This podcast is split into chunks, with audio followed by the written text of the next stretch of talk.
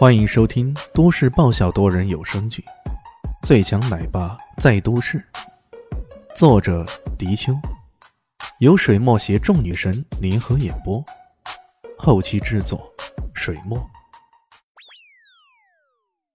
第九百七十六集，李炫叹了口气：“哎，你看看我真诚的眼睛，我什么时候骗过你啊？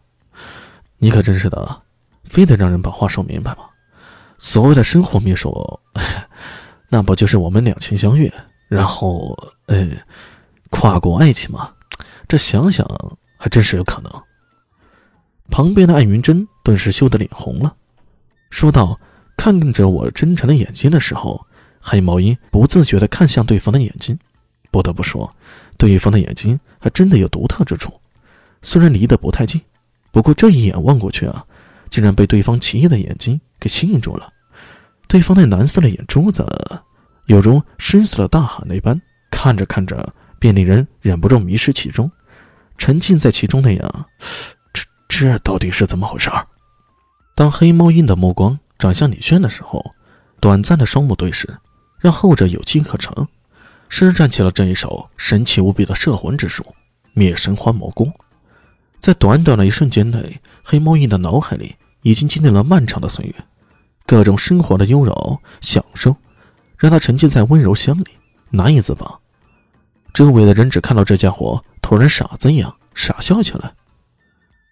奶奶，李炫随口说道，随即便看到黑猫一一步一步走过来，将手中的超级手雷给交了过去。当这手雷落到李炫的手中，全场的人几乎同时舒了口气啊！很多人开始窃窃私语：“呃，这这这是催眠术吗？一定是，一定是，实在太神奇了吧！”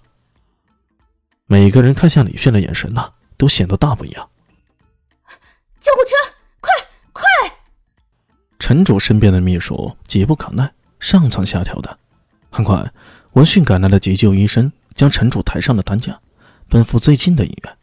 在临走的时候，那秘书有些不客气的对安云珍说道：“艾总，城主无故受到连累，这一切可都是因为你的缘故，我们保留着对你追究责任的权利。”说着，头也不回就走了。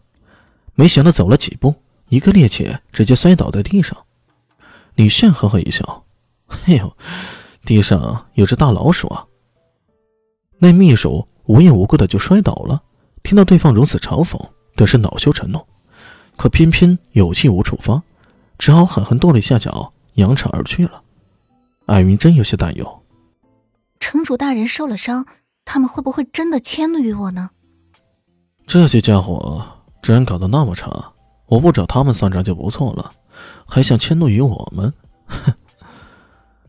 这……呃，好吧，死神大人还真的是无所畏惧呢。出了这档子事啊，这产品的营销活动自然也就结束了。他们这群人还被警察找去问话。对于李炫的英勇行为，警方一再表扬，并且对于他们黑猫行动队一举抓捕，更是表示了极大的感激。要知道，这一群由罗斯国人组成的佣兵团，而且常常习惯了黑吃黑的家伙，多少年了，都给警方带来了莫大的困扰。不过，到了城主那边。就不是那么简单了。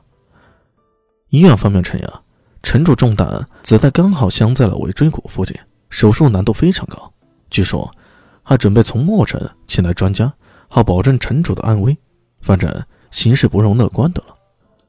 艾云真去医院一趟后回来，脸色不太好。李炫懒洋洋地说道：“咋了？那家伙没死吧？”艾云真差点没被噎死，他摇了摇头。说道：“没死，不过据医生所说，半身不遂的几率要达到百分之六七十。”李迅耸了耸肩，不可置否：“这罗斯国城主还真有点意思。不过遭到这么一不幸，只能说是算他不走运罢了。”安玉珍叹了口气，说道：“可惜了。”本来他提出的那个产品工业园的构想，还是挺吸引人的。以一个产品支撑起一座城，甚至是一个大地区的发展前景，这确实是很诱人的一个目标。如果真的能够达成的话，爱云集团其国际影响力肯定会大大提高。艾云珍自己作为这个项目的推动者，在哀家的地位不必说，那绝对是无可撼动的。你很想搞这个项目啊？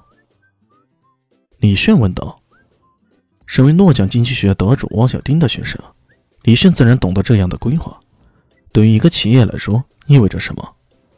艾云珍点了点头，然后说了句：“嗯，可惜了。”他现在面临的问题不仅仅是这个项目无法举行了，更重要的是与陈主府这边也交恶了。陈主秘书今天见到他，也都在叫嚣着说要让他对此事负责。人在屋檐下，不得不低头啊！这李炫若有所思，那也简单呀，治好这陈主，那不就得了吗？医生都说他有很大的几率要瘫痪了，这还怎么治啊？咦？艾云珍目光闪动，看向了李炫。对啊，自己怎么忘了呢？眼前这个人不正是医生吗？好像还是个神医呢。李炫嘻嘻一笑，下午我就去医院看看。没想到李炫下午去医院，却没见到陈主。却被秘书找人拦住了，说陈主正在心烦，见不得客。本集结束了，感谢你的收听，喜欢记得订阅加五星好评哦！